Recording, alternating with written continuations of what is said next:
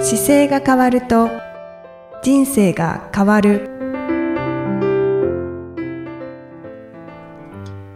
こんにちは姿勢治療科の中野孝明ですこの番組では体の姿勢と生きる姿勢より豊かに人生を生きるための姿勢力についてお話しさせていただいてます今回もいきさんよろしくお願いしますこんにちこは。んにちはいきみえです。よろしくお願いいたします。はい中野先よろしくお願い生し、ま今す回ははいどんなお話でしょうか。今回はですね明日が、えー2月の4日ということではい。新しい節目になるという日の1日前なのでうんうん。あの2月4日でこう本来は旧暦だと新しい年に切り替わっていくんですけどはい。これが、あの、まあ、1月の1日からすると、まあ、1ヶ月ほどが経っていて、そうですでね。 1月のの1日になんか目標立てたけど、そういえば進んでなかったなっていういう方にとっては、この2月4日に 新たな節目として、もう一回見直して、はい。やっぱり今年これにしようかなとかって思っていただくとよりいいのかなと。うんうんうん、は仕切り直しができますね。で、なんか2月4日をお伝えしたいなと思いながらですね、そうすると24節気っていう、あの、に365日を昔の方は24の時期に切っていて、 はい。それを、そういえば24ってどういう風になっていたんだろうとちょっといろいろ調べてたんで、はい。なんかその時に、そういえば立春とか、あの、立冬とか言葉があるじゃないですか。ではいそれも、おおむね2週間ずつぐらいにこう切れてはいるんですけど、うんいうんや昔の方はそういえば日の出と日の入りをちゃんとこうバランスが取れた日を名前を作っていたりとかってなっていたので、はい。あの、よく睡眠を考えるときに、睡眠時間って1日7時間半とか8時間がいいですよって伝えてはいるんですけど、はい。でも24節気っていう動きで考えると、夜が長い冬もあれば、うんうん。夜が短い夏もあるじゃないですか。はい。そうすると、あの、朝例えばすっごい早い、あの、今だと、そうですね、夜の時間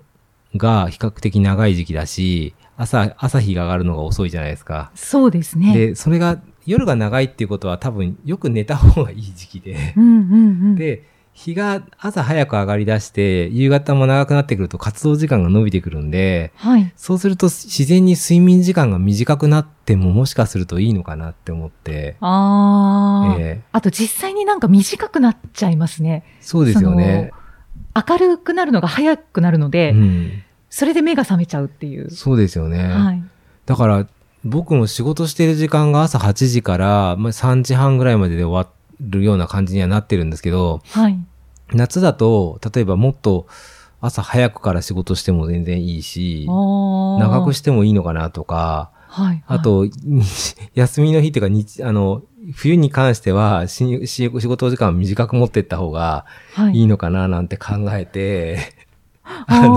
のそうなんです。それでかいろいろ、なんか昔の暦に合わせて考えると、生活の仕方の時間軸ってもうちょっとフレキシブルに動かした方がいいのかななんて思って。うんうん、はいあ確かにそうですね。はい。なんか太陽と共に生きるのであれば、そのそう方ですよね、なんが。か太陽は忘れる国、 忘れる状況で都会でそで生活してるんですけど、あえてその太陽を意識していくことで、少しこう健康的なサイクルのヒントがあるんじゃないかなと思って、ちょっと今年はなんかそういうことを意識しながら、はい。生活してみようかなと思っていろいろこう調べてました。ああ、そうなんですね。まだはっきりこの時期にはこれがいいですよっていうのはないんですけど、はい。以前僕気候で勉強した時なんかは、この24節気に合わせた体のストレッチ方法とかがあるんですよ。おこの時期は。はこの動きやりましょうっていうのがやっぱりあ昔からあって、はい。で、その動きと季節の気温の変化を感じながら動かすと、あの、やっぱり新しい形というか、よりじ今の時期に合わせた意識の仕方があってもいいなと思ったり、うんうんうんその時期にぴったりなそうで動す、そうかでしす。方。動かし方をして、で、食べ物もその旬の食べ物っていうのがあるじゃないですか。はい、ありますね。あの、ちょっと調べたところでいくと、ちょっと食材に あんまり僕詳しくないから、あの、違ってるかもしれないです。例えば、サバでいくと、はい。 12月から2月に取れるようなサバは、缶サバって言われてですね、こう油が乗っていて美味しい時期だったりっていうので、まあ、特にこの時期のサバを食べると、はい。より良かったりとか、まあその旬なものを意識して取っていきながら、その2週間単位で区切られてるんで、2週間は、じゃあこれちょっと意識してみようかなって覚えて、で、ストレッチなんかもいろんなのがあるけど、うんこの時期じゃあこの2週間単位ここだけ重点的にやってみようかなってやっていくのがなんか24回続くとうん体にはいいんじゃないかなと思ってですね。そうですね、はい絶対いいと思います。なのでそこの体のに季節の特徴とこの時期の旬それからなんかこの時期の朝日と日のあの朝日日の出と日の入りはこういう風になってますよっていうのがなんか見えて、うんうんうんで、すじゃあこういう時間だからちょっとたくさん寝てた方がいいよねって思えるような生活をできたらいい、面白いのかなと思って、今僕自分のカレンダーに、うんはい。あの、ちょっといろいろ落書きしながら、あの、考えてる感じです。あ、本当ですか。はい実践はちょっとされてたり。実践はもう、あの、なんかその、そういう意味ではカレンダーに書いて、で、この時間とこの時間の間だからっていうのだけ一イメージはしてるんですけど、まああー食べ物とかはまだ一致してないので、ああ、そうなんですね。それに、まあ、この時期の旬の食べ物をこれって入れて食べるようにしたら、あの、どういう変化が出てくるかなとかは、なんか、あ姿勢治療科が自然と生きるにはちょっと面白いのかもしれないなとそうです思ねっ。て、はい。えー、中野先生はもう常に旬の食べ物を食べているイメージがあったんですけど、でも、し食べてるんですけど、あれですよね、僕の場合は依存しちゃってるから、妻が料理作ってくれるのもあって、自分で作るわけじゃないので、はい。例えばキャベツが新しいキャキャベツ今の時期いいですよって言っても積極的にキャベツを買って作るわけじゃないから、うんうんうん多分妻が買わなかったら食べてないのでだけど奥様はねきっと旬を考えて、あとまあスーパーに行った時に旬の食材が結構こう前に出てたりとかするので、それで考えて買って作られてるんじゃないでしょうか。本当ですかね聞いてみなきゃわかんないよねあ、作っそてんのこかなも気づいてない。はい はい旬の食べ物をそうですねどうなんだろうちょっと今度聞いてみますね ちなみにサバはよく出てますか 最近は。サバはサバはでもそうでもないなじゃあ他の、サバより鮭が出てましたねああ、うんそうです鮭、ね鮭はどうだったかな。はい。まあはい秋ですかね。はい鮭は。 あと、あれですよね、その季節によって、やっぱり旬なものってエネルギーがこうぐっと集まってるから、やっぱりうんちょっと意識できるといいですよね。そうですよね。栄養もそうですし。 2月だとね、あと調べたやつだと、白魚とキャベツと菜の花っていう、この、まあ、4つがちょっと調べた時出てきたんですけど、はい。菜の花なんかは春のイメージがあるけど、2月3月が旬ですよっていうふうに書いてありましたね。うんうん、うんはい実はそうなんですよね。うーん。そう、はいなんかね、そうやって書かれてて、うんうん。菜の花食べてたのかな、去年は。とかって思い ながら。はい。はい。菜の花を、はい、スーパーで見ると、すごく、ああ、もう春がやってきたなーっていう気持ちになります。そうか、そうか。うんうん。それはちゃんとあの、買い物してるからですね。ぜひ中野先生もスーパーに、はい奥様と一 緒に。キャベツはどうですか時期によって食べる、きあれですか意識しますキャベツは、春キャベツがうん。だんだん出てきますよね。2月はまだかなああ。だけどまあ、旬でキャベツということなので、キャベツはもう春キャベツが2月から出てきてるのかな。なるほどね。白、白魚はどうですか白魚はちょっ と、はい。あまり馴染みがなそ、いうでなんす。か白魚は2月から4月までの春先までが骨を全部食べられるから、はいおすすめですよって言って旬が出てましたね。うんうんはいうんうんね、こういうのを知るのも楽しいですよね。ね、そうですよね。で、旬の本って調べると結構あるんですよね。うん旬のものが出してるだけまとめてある本とかがああーってそうそういうのを組み合わせて意識するとなんか、はより季節を楽しめていいですよねいや本当にそうだと思いまうんす。はい。春キャベツは柔らかいですよ。そうですねそれははい大丈夫です、イメージ 春キャベツはイメージ湧きますはい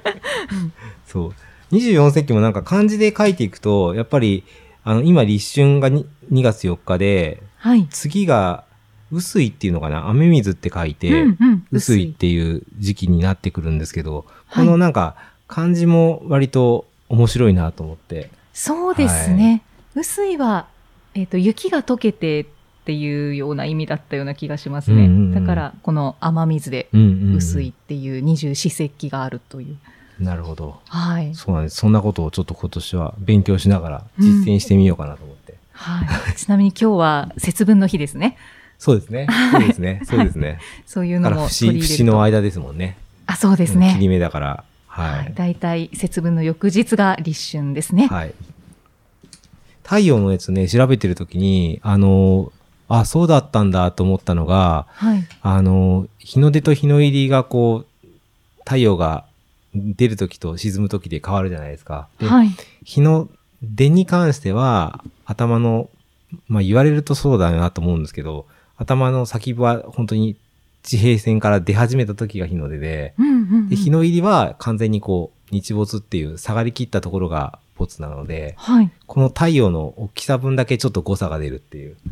えー。ちょっと今イメージができなかったです。あの、太陽がどこ、どこから出てきて、どこから下がるかっていう時に、はい頭が太陽のスタートからこう、あの、地平線から出始めた時をはい。日の出日のに出するじゃないですか。はい。そうすると今度、あの、ここからカウントして、まあ、ゆっくり出てきて、完全に出た時までのこの部分が完全に出て日の出じゃないので、はい。はい。まあ、この間にちょっと太陽が出てる時間があったり、はい。あと最後、日の入りで最後下がる時に、はい。まあ、どこからが日ん、最後はどこなのかなと思った時に完全に入りきって、はい。初めて日の入りにになる。から、はい。まあ、この太陽が完全に隠れないと、その言葉上は、だなんか触れた瞬間で僕なるのかなと思ってたんですね。ああ、その地平線に触れた瞬間から日の入そうでりす。に。はいはいはい。片側が頭から出てくるから、もう片側が頭から下がればそこで終わりだったら、はあい。の、綺麗に均等に行くんですけど、これ、どっちも上がってくるスタイル、最後下がりきるスタイルってなると、太陽1個分だけ、同同じ12時間で均等にはやっぱりならない時が出てくるから、あ、そうですね。うんなので均等に、だったら本来真ん中真ん中だと均等だし、はい。出始めだったら今度は入り始めっていうので、本来12時間12時間でうんきっちりど真ん中があるはずなんですけど、はい。でもこの、の最後はこの分だけ誤差があるんで、うーん。あなんかやっぱり言葉上のあの朝とお昼がバランスが取れてますよって言われているあのだからあれですよねえっと均等に取れてるのが、えー、どこだすごくいろいろ書かれてるのと 今。 そう細かく書きすぎてて 中今頭の中であどこだっけなあのそうげあの夏至の時は一番昼が長くてうんうんはい。うんそうですねだからしあの春分の日と秋分の日で昼夜が同じになるんですけど実際はその秋分の日よりも実際昼夜が一緒なのはちょっと遅れてるっていうああ、そうんんいう誤差そうが出てきますね。いう誤差が出て出てるんだなっていうのもなんかいや調べててだいぶ調べられてますね。なんかね、20、そうなんですよね。なんかそんなことを調べてました。うーん。面白いですよね。うん。で夏至がやっぱりあのこう太陽がずっと昇っている時間が一番長いうんうんうん。日なので、うんうん。あのとっても太陽のエネルギーを感じられるという日で、うんエネルギーの強い日とか言われてますね、へえー、そうかそうか。はいなるほどでね。逆に冬至はあの日がとっても短い日なので、うんうん。えー、と太陽のエネルギーが一番弱まる日なので、うんうんうんこう内観をするにはもってこいの日とか言われてますね。ああ。まあ、夜が多いってことですよね。そうですね。うんうん。はい、そうかそうか。まあいろいろその、あれですよね。太陽が出るか沈むかしかないから、そこから物語をいろいろ作られてきてるんですよね。そうですね。うん太陽とね、やっぱり月で大きく感じが違いますもんね。はい、うんはい。だけどそういうのをこう日常生活の中で取り入れて過ごしていくっていうのはなんか楽しいというか、そうです本当にね。太陽とか月と一緒に暮らしてるんだなっていう,、んんん気分にはなります、ね。なんか日々の生活の中にやっぱりれ電気があるから、これを全く気にしなくても生活できちゃうじゃないですか。はい。なので、それをあえて、こう、太陽のん出てる時間っていうことを意識するだけで、なんかい太陽、まあ、地球が惑星として生かされているっていう普段考えてないことをちょっとイメージしながら、生かされてるなと思ってるだけでもちょっと違ってくるなと思ってあ、そうですね。なんかそんな感じで今まだねちゃんと今地球上にいますけどいずれ地球上が住めなくなって宇宙に住んでるっていう時代が来るかもしれないしい、や本当に来るかもしれないですよね。僕、ね、年末にねあのどどうでもいい話なんですけど、はいね、ネットフリックスの100っていうすごい昔のあのやつを一生懸命見てて、はいそれ宇宙宇宙に行く話なんですよ。へで宇ー宙に住んでる人たちが地球に戻れないからあ核戦争が起きちゃって地球に戻れなくなってるから宇宙にみんなが住んでるって話でおーであの悪いことした人たちを一旦地球に戻して住めるかどうか確認しようっていう物語なんですけど、はいその中であそうか宇宙に住んでるっていう概念からするとこんなに物語変わるんだなと思 ってなんか地球ってありがたいなってちょっと思いながら感じたところもあって、なんか地球の魅力っていうのでこういう今回みたいな話がちょっと出てきてるかもしれないです。あ そんな、なんか、あの、惑星の中に地球があって、そこにあえて住ましてもらってて、ーうんで、日本っていう場所の中で、こう、四季を感じるなら、あの、より、こう、具体的に2週間ごとに感じられる言葉があるんで、はい、それをイメージすると、もっと健康にはいいんじゃないかなとか、っていうのを、あの、考えてました。そうですね、なんか、はい、人間らしく生きられそうな感じがします。なんかちょっとこう、今回は、たまたま、あの、放送が2月3日だったってこともあってですね、はいこんなネタになりました。 はい、 なので、ちょっと24世紀をあの僕も意識してみたいのと思いますので、ぜひ皆様もちょっと意識して、はいあ、の生活して、なんか気づきがあったらまた教えていただければとそうですね、はいぜひ思います。お願いいたします。はい。また次回もイキさんとお送りしていきます。次回もよろしくお願いします。よろしくお願いいたしまあす。りがとうございました。ありがとうございました。この番組では姿勢や体についてのご質問そしてご感想をお待ちしておりますご質問とともに年齢体重身長性別をご記入の上中野生態東京青山のホームページにありますお問い合わせフォームからお送りください体を見直す時間は人生を見直す時間である姿勢治療科の中野孝明でした。